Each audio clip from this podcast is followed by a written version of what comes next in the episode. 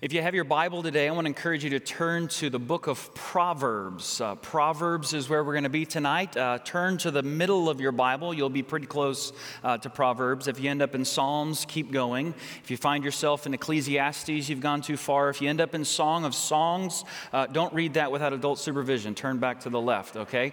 Proverbs 4 is where we're going to be. If you did not bring your Bible with you, you can find Proverbs 4 on page 990 in the blue Bible that we have available for you in all of our worship spaces. And as you find that, let me say welcome to you. Thanks for being here. Welcome to First Methodist Mansfield, especially if this is your first time here with us. You just saw an expression of who we are, a church that's committed to making disciples of Jesus who love God, love others, and serve the world. We're going to begin by reading the text that I want to share with you today, because this is really a theme for us for the entire message, and we're going to come back to it several times. But Proverbs 4, verse 23 is really our theme for today. And that text says this, above all else, guard your heart, for everything you do flows from it. I want to invite you to say that with me. Above all else, guard your heart, for everything you do flows from it. This is the second week of this series, Looking for Leaders, and we began last week by first looking at this quote from John Maxwell, who says, everything rises and falls with leadership.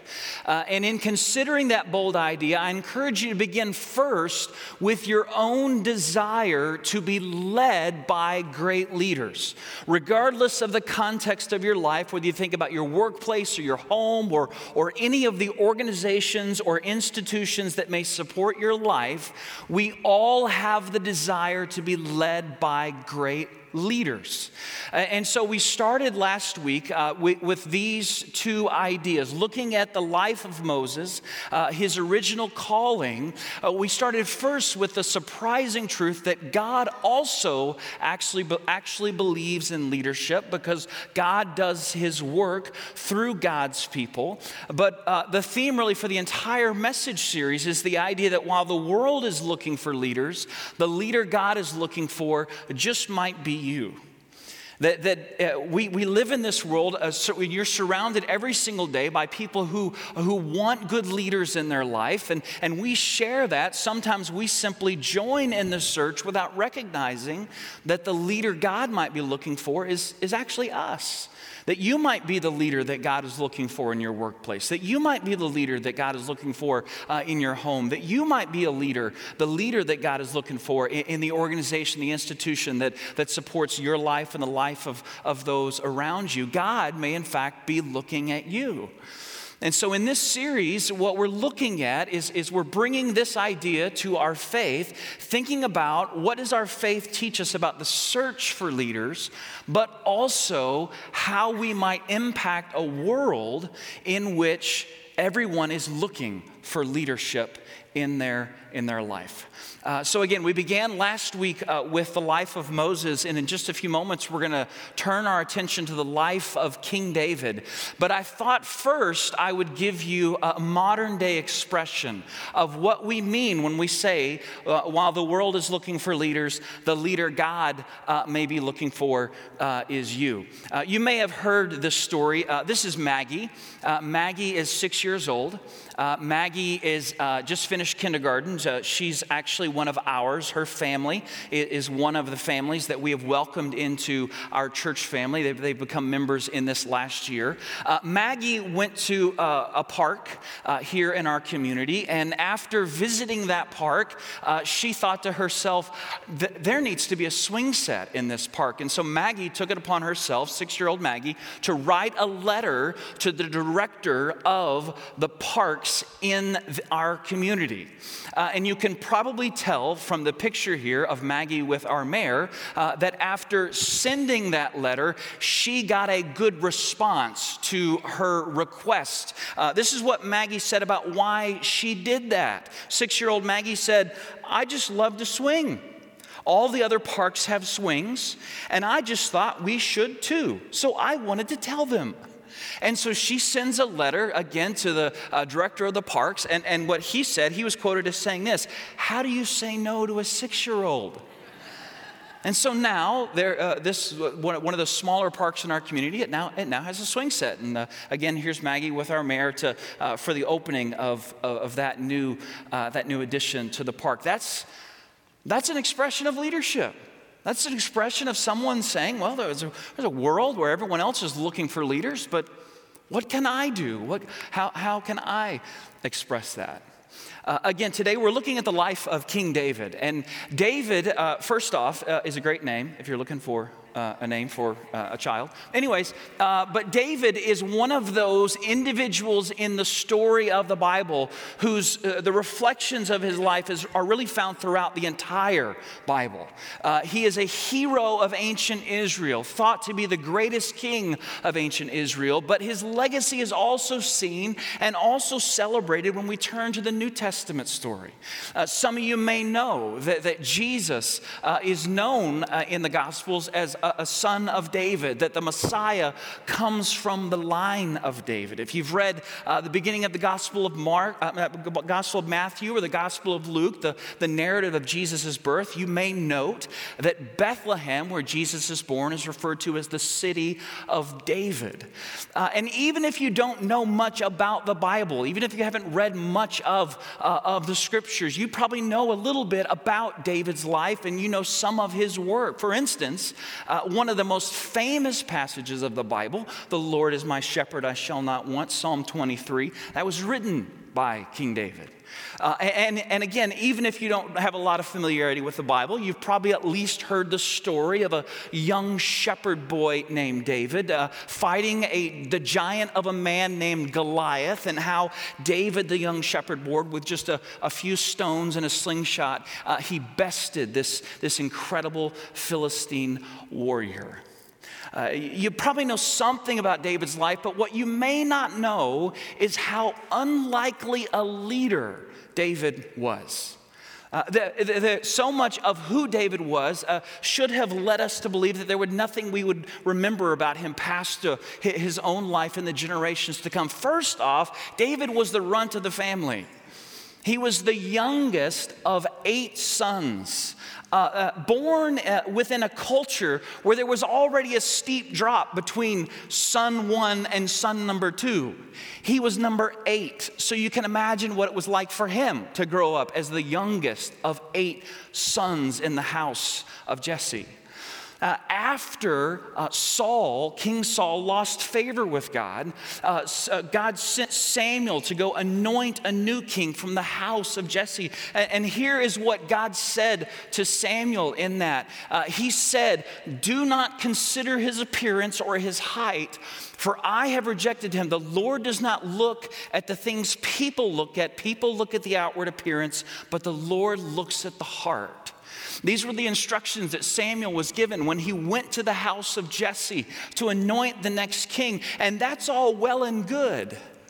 But Jesse, the father of these 8 sons, didn't even think to invite David to the party, because he couldn't imagine that God would want anything to do with his youngest child. But David, of course, was eventually the one who was anointed to be the next king over Israel. But David's ascent to the throne was not immediate. In fact, after the anointing that David receives from Solomon, the only thing that came David's way was trouble, because there was still the previous king, King Saul. And so because David found favor with God, because he was anointed as the next king of Israel, for the next several years, he spent most of his time running for his life. Now, eventually he became king. And David conquered Jerusalem. He moved his capital there. He brought the Ark of the Covenant into Jerusalem. He had a goal, a dream of one day building a permanent tabernacle in Jerusalem where God might dwell among God's people. It was a dream that wasn't fulfilled in his life, but a dream that was fulfilled in the life of his son Solomon. David was a great king over Israel, but his life also included a few mistakes, and many misfortunes in his life. Perhaps the greatest of those was the adulterous relationship that he had with Bathsheba, and the cover-up that was orchestrated by David in the aftermath of that event that led to the killing of Bathsheba's husband, Uriah. It was a grievous sin, an abuse of power that David eventually repented of when he was confronted by the prophet Nathan. But for the rest of his life, David really dealt with the consequences of his sin. David and Bathsheba lost that child. And later on in his life, David's son Amnon, perhaps learning from his father's example, the example of the one who had simply taken what he had wanted, Amnon forced himself on his half-sister Tamar. And the response to that was that David's other son, Absalom, killed his brother Amnon. And when father and son could not be reconciled in the aftermath of that, Absalom, the son of David, led a rebellion against his father David, which would eventually lead to the death of another one of David's children, Absalom, at the hands of the king's forces. Now, at this point, you should be thinking, wow, I thought my family was really messed up. And that's really the goal today, is just that you would feel better about yourself, because your life is not nearly as messed up as this, right? Not really. But here's the question I want to raise for you. The question I want to raise for you is, why David? Why is it that this king, this man, after coming from these humble beginnings and coming to the throne, the king, becoming the king of Israel, and given all the things that I just told you about his life, why is it that David is celebrated as the greatest king of Israel? Why is it that according to the prophecies of Isaiah and others, that the Messiah was going to come from the throne of David, from the line of David? Why is it that he is such a celebrated figure, a hero of the ancient Israelites? Why is that, given everything that went wrong in his life, as well as the grief and the sorrow and the pain that was a part of so much of his life? Why David? And we're not there yet in our reading through the book of Acts this summer. We're doing that together if you're not a part of that. But in Acts chapter 13, here's what the Apostle Paul in the New Testament, here's what he says about David. Here's how he describes him. Some of you have heard this phrase before. He describes David as a man after God's own heart. A flawed individual, for sure, but someone who over the course of his life continually laid his heart before God. And he prayed, God, would you point out here the things that are good and the things that are lovely and the things that are true, and would you also point out in me the things that are not good, that are not of you, that are false and need to be removed from my life. David was a man after God's own heart. And when we look at the life of David, not only what happened in the course of his life, but also the reflections and the prayers and the songs that we find in the book of Psalms written by David that speak to the full experience of his life, this is what we learn about leadership when we look at the life of David. We learn that leadership begins and ends with the heart. Leadership begins and ends with the heart, that we live in a world that is looking for leaders. We live in a world that is looking for leaders. The leader that God might be looking for just might be you, but leadership begins and ends with the heart, because leadership is a work of the heart. And I want us to read this together one more time. Above all else, guard your heart, for everything you do flows from it. Again, leadership begins and ends with the heart. And what I want to offer you today are a couple reasons why I think that's true.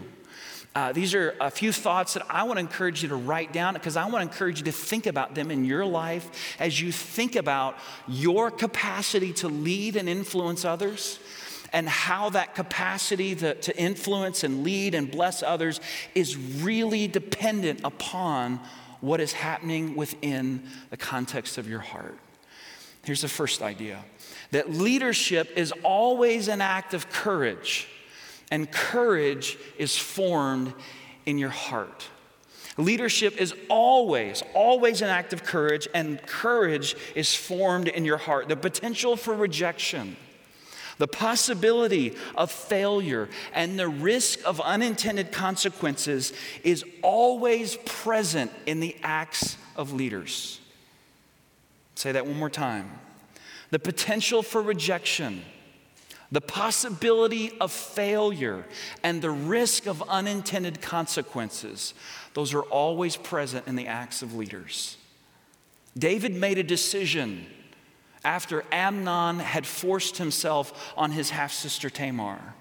And his decision was this. His decision was to respond to this tragic circumstance in the life of his children with the same grace that God had given to David. And that was a decision that his son Absalom could not understand. And because of that decision, because of his own anger at what had happened and misunderstanding of what David had done, Absalom killed his brother. And in the rebellion that followed, that Absalom led against his father, many other lives were lost because David chose to respond with grace, and his son chose to respond in anger and violence. It was an act of courage for David to say, I'm going to respond with grace. And it was also an act of courage for David, we can expect, to come to a place where he could forgive himself for what others did in response to what David had done. The tragedy and the loss of life that was a result because of what Absalom had done in response to the decision made by his father David. Nothing happens. Nothing happens. Everything stays as it is.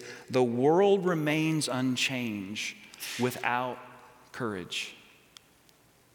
And courage is always formed in the heart. Leaders who lack courage are leaders who have no capacity to bring about change, to bring about the world that God intends it to be. And courage is something that can only be formed in the crucible of our hearts as God leads us and changes us and moves us forward in our life. The second idea would be this, that leadership, the heart is where God plants God's dreams.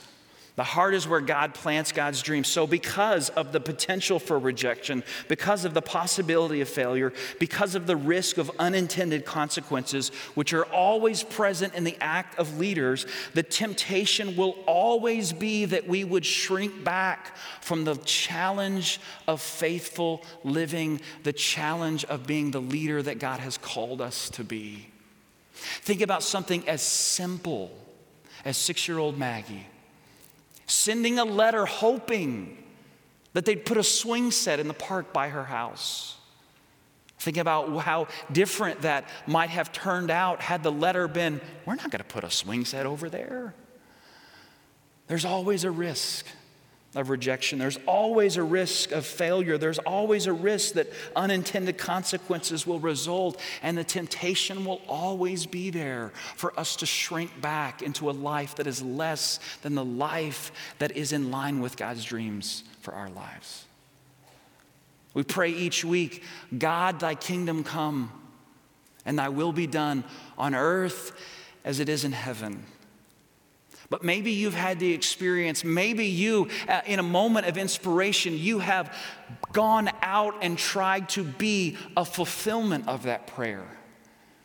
And in the activity that followed, in the way you chose to respond to what you saw in the world and what it would look like for the dreams of God to become a reality in the world in which you live, maybe, just maybe, you ran into the idea that someone who works for the fulfillment of God's dreams and the realization of God's kingdom quickly realizes that there are places in our world where another kingdom is already in place. And when that authority is threatened, it's really easy to shrink back and to say, I'm going to live a little bit more safe life. God, may your kingdom come, may your will be done a little bit later, because this is getting really, really hard. But it's in the heart. It's in the heart where God renews his dreams. It's in the heart where God gives us a clear picture of God's kingdom. It's in the heart where courage grows. It's in the heart. It's in the heart where our purpose and our meaning and the real value and significance of our life is renewed when we come back to God and allow God's Spirit to work within us. And the heart is where the battle for leaders is lost or won. And I could tell you lots of stories about this. I could give you lots of illustrations of individuals, names that you would know, leaders who you would recognize who are the expression of this truth. But I don't have to do that, right? You know this is true. You know this is true, that the capacity of leadership is often not a result or an expression of our talents or our gifts or our skills, but it's an expression of the vitality of our hearts. Because there are things that work their way into our thinking. There are things that work their way into our being. There is pride. There is greed. There is anger. There is jealousy. There is envy. And the heart is where that battle takes place. And when that battle is won, leadership can thrive and courage can grow. But when that battle is lost, the public failure may not yet be known, but that leader's capacity has already been compromised. And so we look at the life of David and we see this incredible moral failure, this incredible abuse of power. And we see how damaged David's heart must have been in that moment, but we also see someone who had the courage to say, I was wrong, and I made a mistake. And I seek your forgiveness, God, and I want to begin to live in a new way. If you want to read more about what David does in response to that great failure, read Psalm 51, the psalm that David writes in response to that, words that are very familiar to some of you. You may not know the connection to this moment. Create in me a clean heart, O God, David says, as he faces the reality of everything that he had done wrong. It's in the heart where the battle for leaders is won and where the battle is lost. The heart is the place where leadership is formed. And so again, would you read this with me? Above all else, guard your heart, for everything you do flows from it. If you want to learn more about the life of David, if you want to read more about David's faith and David's character and the way in which David lived into this vision, this understanding we find in Acts 13 as a man after God's own heart, there's lots that you can read in the Bible about David.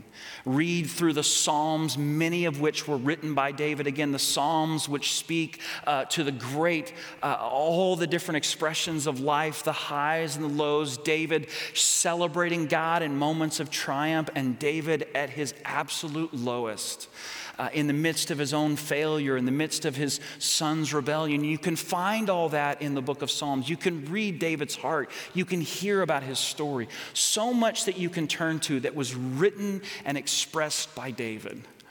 But here's the last thought that I want to leave you with today. This was not written by David. This is from the book of Proverbs. And Proverbs was written by David's son, Solomon. These are not words that David wrote, but these were words that David lived. And because he lived them, long after he was gone, his son wrote these words for us. A truth that we recognize, that all of life flows from right here. It flows from the heart. Above all else, guard your heart, for everything that you do flows from it. A truth that Solomon learned because he learned it from his father, David. And so today what I want to invite you, I want to challenge you to think about is what's going on in your heart today. What does your heart today say to you about your capacity to be the leader that God has called you to be? Within your heart today, do you sense the vitality and the freshness and the passion that grows from understanding what God's kingdom is really all about and what God's dreams might be for you in your life?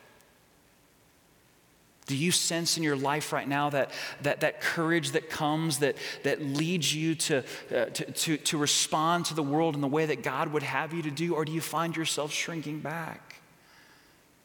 Are you shrinking back because recently you've been a little bit battered?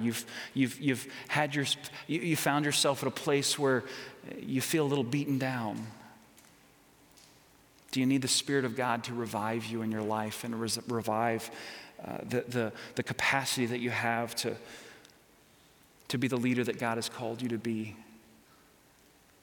Or is it possible that right now you are in a battle? You're in a battle, and what you may not recognize right now is it's a battle for your soul. It's a battle for everything else that God would do in your life. It's a battle for the legacy that you might one day leave for the generations that come. Maybe today what you would simply hear is, this is a battle that you cannot lose. And so pray that God would revive your heart so that you could be the leader that God has called you to be. Above all else, guard it, protect it, defend it. Don't give it up, because everything comes from our hearts. Let's pray. Loving God, we pray for courage. The courage which only you can give, the courage which you plant in our hearts, the courage to be the leaders that you have called us to be. Whether the capacity of that leadership, Lord, is as grand as someone like David, or as simple, Lord, as the act of a young person like Maggie. Help us, Lord, to be the people that you have called us to be. Encourage us, Lord, so that we will not shrink back from the challenges of faithfulness, that we will not give up when the battle seems to turn away from us. Help us to be those who are faithful and who are willing to fight for what you would see realized in our life and in the lives of those around us. Would you encourage my brothers and sisters today, Lord, to see perhaps a picture of their life that they have not seen before? That while everyone else may be looking for leaders, you, Lord, are looking at them. All these things we ask in Jesus' name. Amen.